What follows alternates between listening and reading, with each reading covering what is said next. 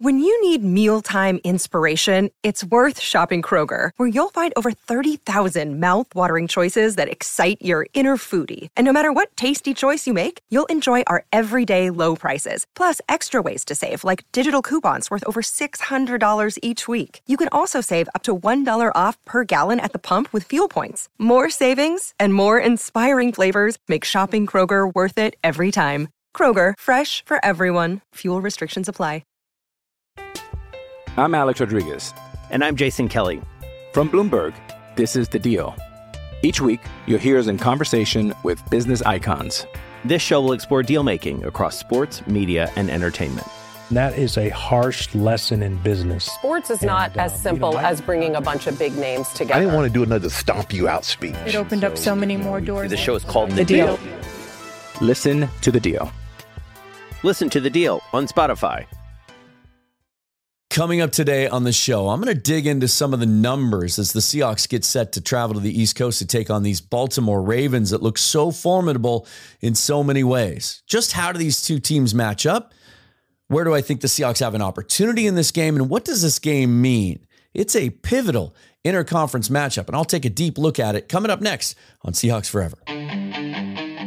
Welcome to the Seahawks Forever podcast in depth analysis on everything Seahawks. And now, here's your host, Dan Viens. Welcome back to the show, you guys. Did you enjoy the week with your first place Seahawks coming off a big win? Going out making a big acquisition before the trade deadline, picking up Leonard Williams, one of the better defensive linemen in the league. Now, we talked about that earlier in the week both on the show. If you didn't see my reaction to that, check it out. And also on the PSF app, Dana O'Gorman, my old co host from the Field Gulls podcast, uh, do a midweek show every Wednesday morning, usually at 10 a.m. Pacific time. And you can jump into that live. You can comment, uh, follow along with us. And then we also live stream during games, and we're going to be doing that this week. So during the Ravens game, you can react along with us be part of the conversation. We can even invite you in on video, sort of a Manning cast type of situation. Download that on either Apple uh, or Android, and it's free. Before we get started, hit that like button. If you're watching on YouTube, please subscribe to the channel. If you prefer the audio versions of the podcast, subscribe there too so you never miss a notice of a new episode. And if you're a Spotify listener and you want to get rid of the ads, you can subscribe for 99 cents. I'll put that link in the description. And also, thanks to Martin. Big shout out to one of our listeners. Uh, he bought me three beers on buymeacoffee.com. That link is in the description as well if you really want to support the show and you like what I do. Thank you, Martin. Those will go to good use, I assure you. Uh, just thought I would look into some of the matchup aspects of this game that I think are interesting. Um, a lot of times, I, as opposed to to kind of digging myself and and casting a wide net and looking at all of the different uh, avenues uh, of of how you can judge a matchup based on the numbers. I kind of just uh, things will come into my view most of the time on Twitter that are fascinating to me, and I saw a couple things this week that sparked my interest. Um, let's do this. Let's get right into this. These are two teams that are off to good starts. The Ravens haven't had their bye yet, so they're six and two. Seahawks coming in at five and two. And is a game that a lot of fans, just some of the feedback that I'm getting and some of the things I'm seeing out there, um, are concerned about. This, this, is a tough road. Vegas has it as a six point. Um, they have the Ravens favored by by six. Excuse me which we know they give you three points for being the home team. So they're really, they see it being a close game. They, they have the Ravens as a three point favorite. There are ways you can look at this game and make it sound really foreboding for the Seahawks. A lot of talk this year about Lamar Jackson, his performance under Todd Monken, the new offensive coordinator there, a much more dynamic passing offense than they've had in the past much less reliant on him running the football, and yet there's always that threat. Um, they've added some weapons. Odell Beckham Jr., although he's uh, he's been banged up a lot. Really intrigued by the the matchup in the slot when Devon Witherspoon slides in there against fellow rookie Zay Flowers, uh, the Boston College slot receiver that's off to such a good start. But for the most part, I want to look at how these two teams match up defensively and running the football because those are their strengths. And so uh, I want to start with just some of the traditional stats and how they how they rank. And and I typically when I go to defensive stats, I look at and and offensive stats too, yards per game and points per game. Because at the end of the day, that's what it's all about, right? And we can break this down a million different ways with all the analytics. But how are teams, how successful are teams moving the ball against you? And then how are you at point prevention? Because sometimes you'll see teams that give up a ton of yards, but then they're among, you know, they'll be in the bottom 10 in yards given up per game, but they'll be in the top 10 in points because they're, they're really good in the red zone. Well, that can be a skill, can be a strength of that team. Some of that can be good luck. It can be who you're playing. Maybe you're playing some teams that just aren't very good in the red zone. So I'm going to take a look at quite a bit of that, um, but in a in a manner that's uh, succinct. So if you're thinking this is going to be a, it's going to be a 40 minute episode with a lot of numbers thrown at me, it's not. It's not. Uh, so let's just take a look first of all defensively how these two teams compare in those key numbers. And right now, you know, we just got done facing the number one defense in the NFL, the Cleveland Browns in just about every single category and fared pretty well.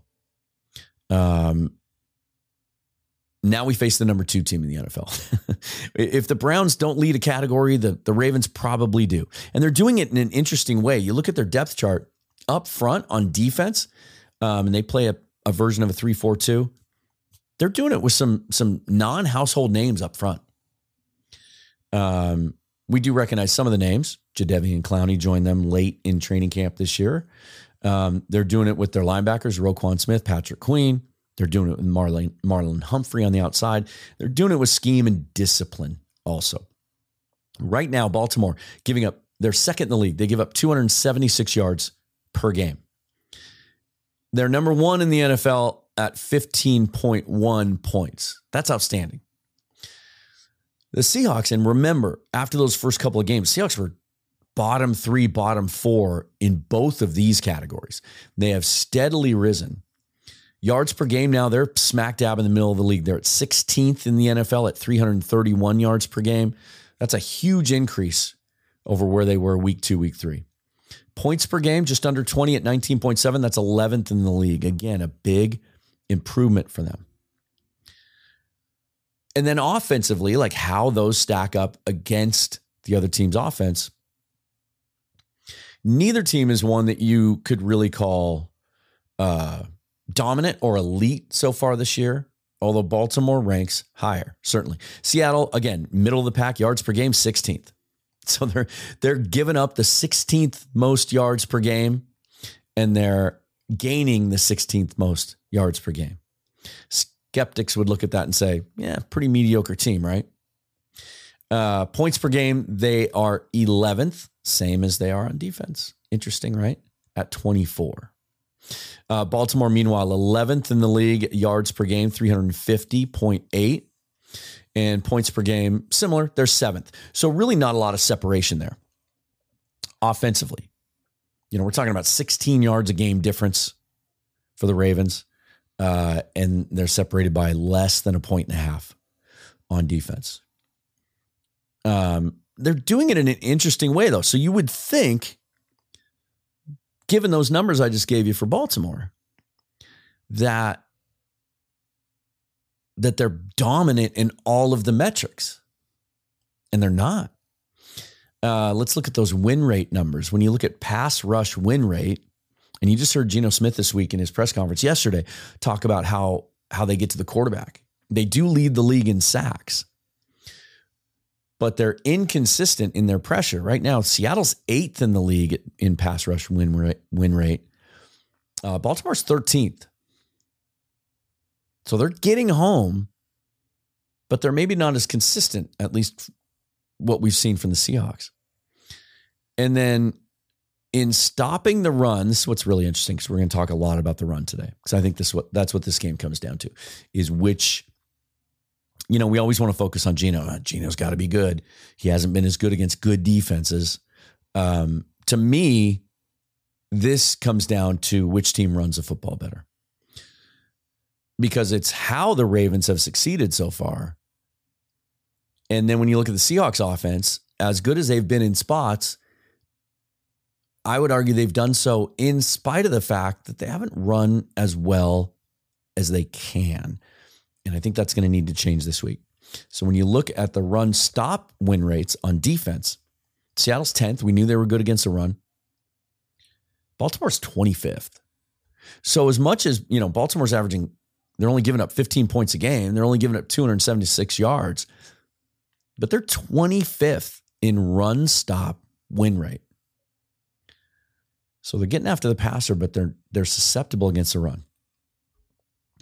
So when we talk about how they're doing it, I mean, now that we're far enough into the season, I think a seven, eight game sample size is enough. We start to figure out who teams are.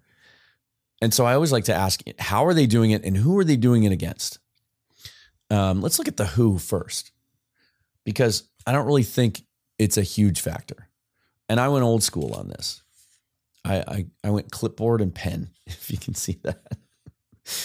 um, overall, and again, Baltimore's played one more game. Uh, their opponents are 29 and 32. So, so the, the teams they've faced so far have a losing record. Seattle's in one less game, 21 and 32. Uh, so again, they've played, you know, overall their schedule has been against teams with winning or losing records. You look at the quality of Baltimore's wins, they're 21 and uh, er, their opponents, the teams they've beat this year are a combined 21 and 24. The Seahawks combined opponents this year are 14 and 24. The difference there is Carolina.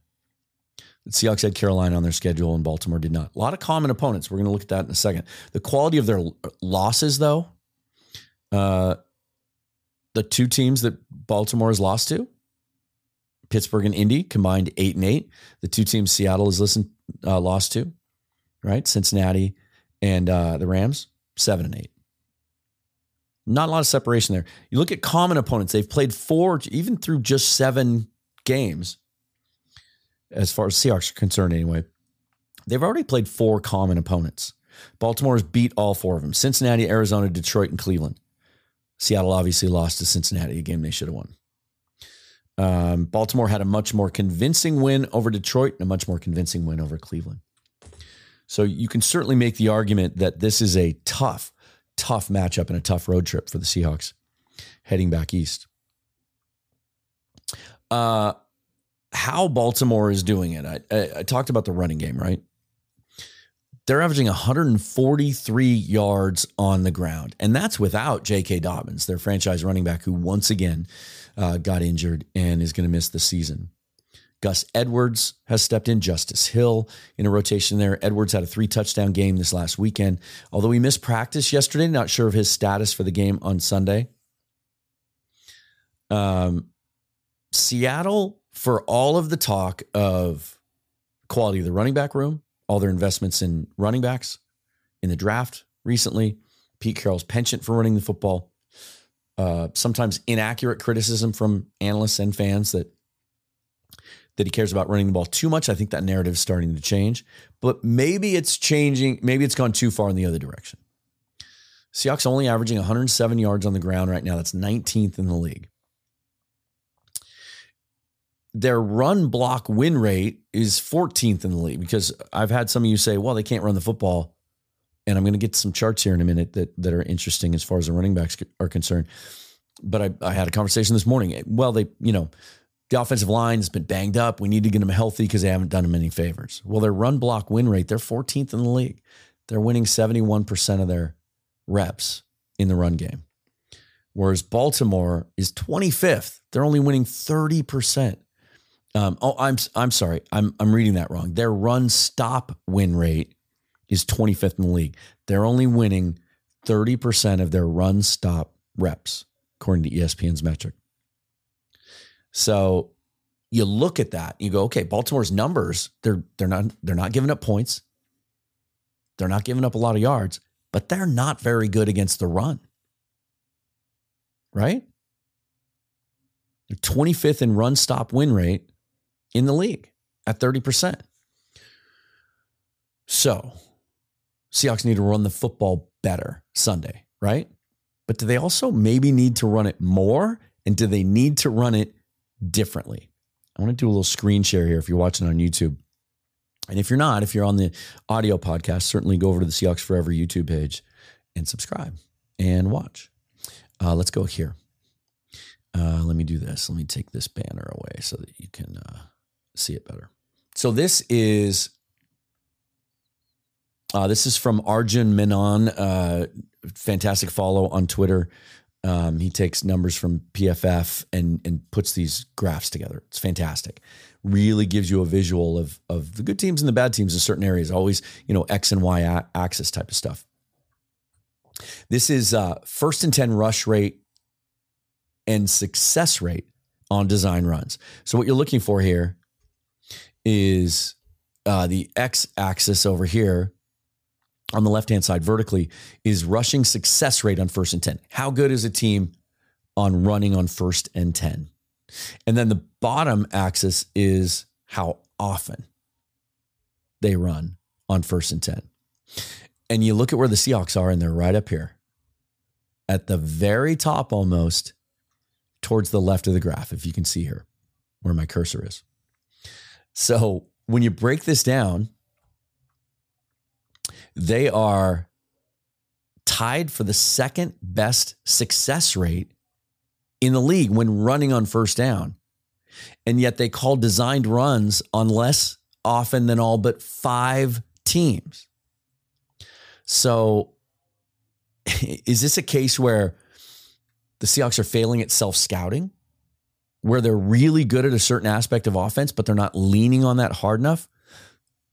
Are they overthinking things? Teams are expecting us to run it on first and 10 because of our reputation.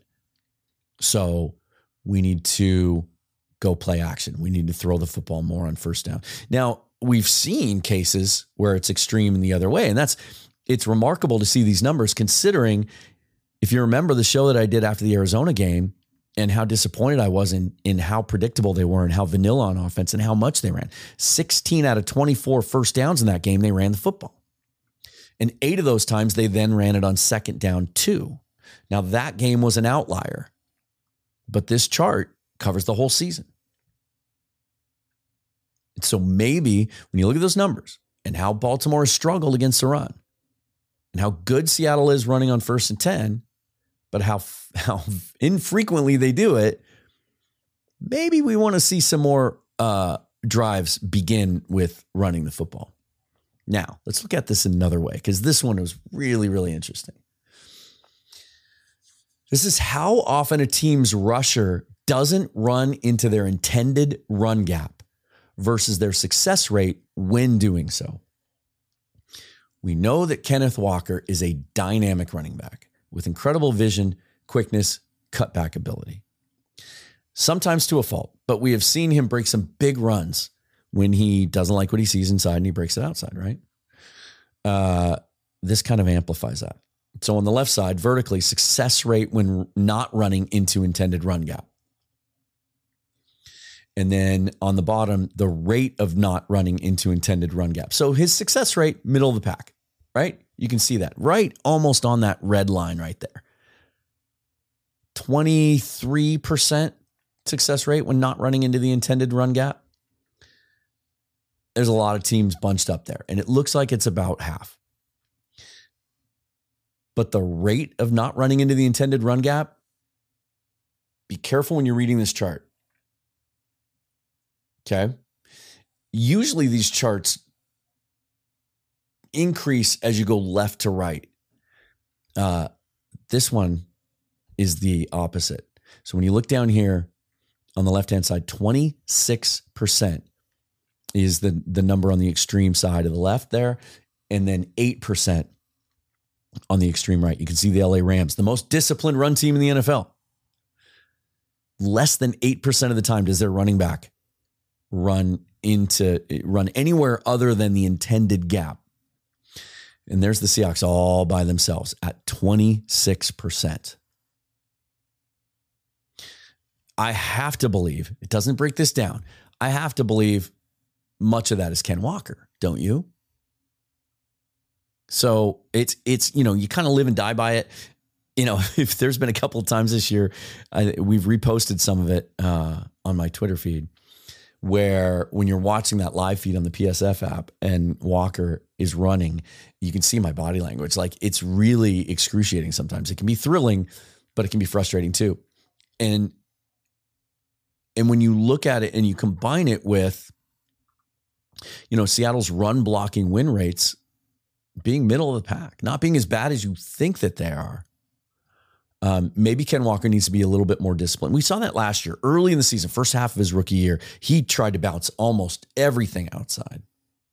And then second half of the season, Pete Carroll talked about it. It was a real emphasis to get him to go more north and south. And you saw the results. He had some big games.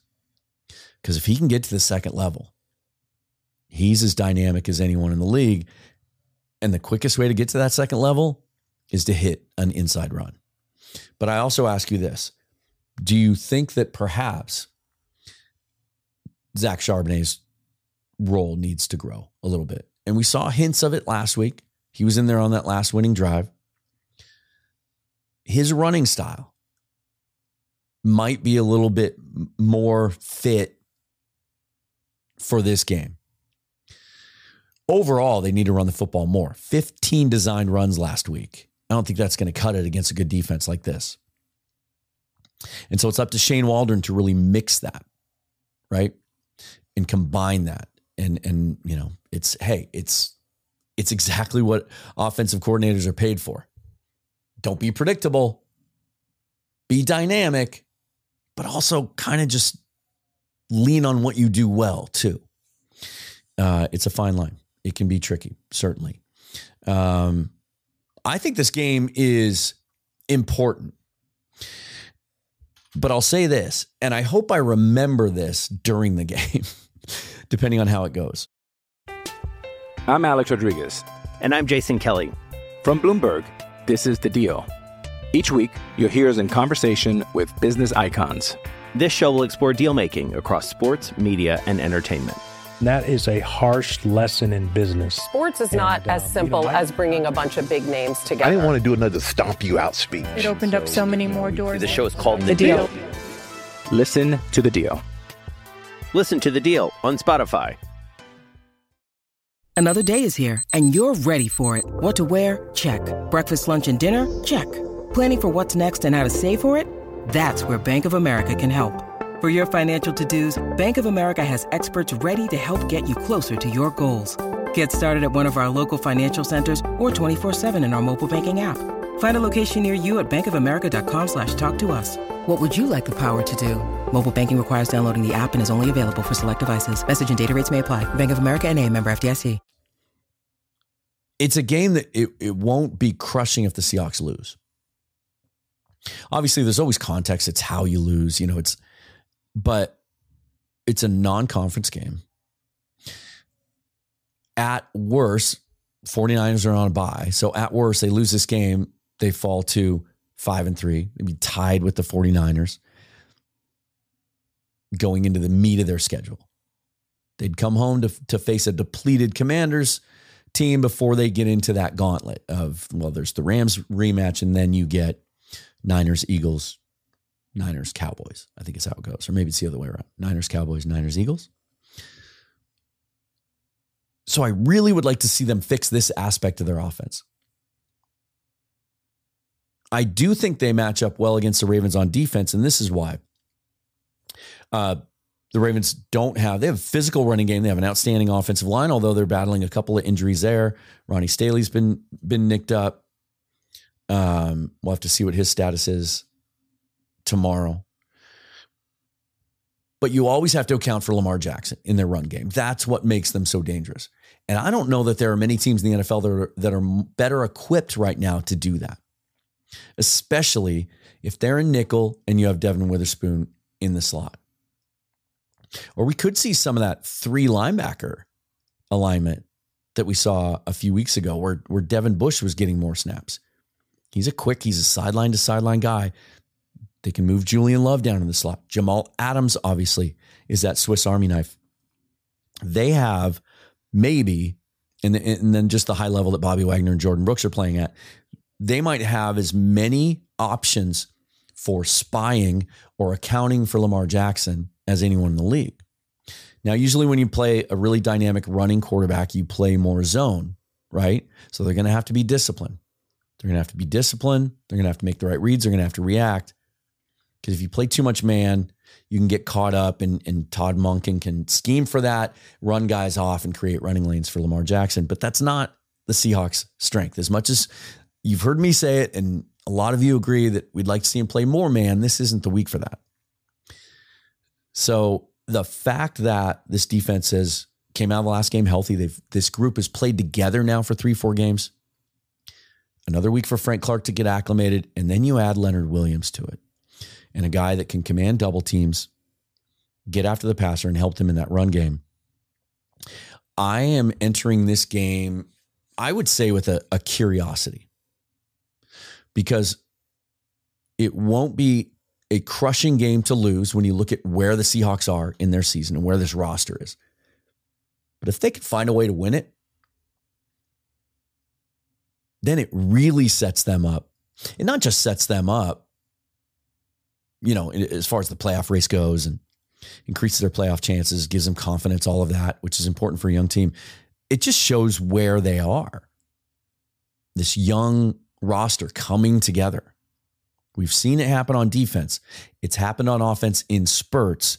This is, would be a good week for us to see a consistent game from them on offense, where it's not just a good start and then you pull it out in the end and the second and third quarters leave a lot to be desired, or you get a good a good drive or two followed by a couple of three and outs. Let's see some consistency and let's see if they can uh, get a little bit better, a little bit more consistent running the football.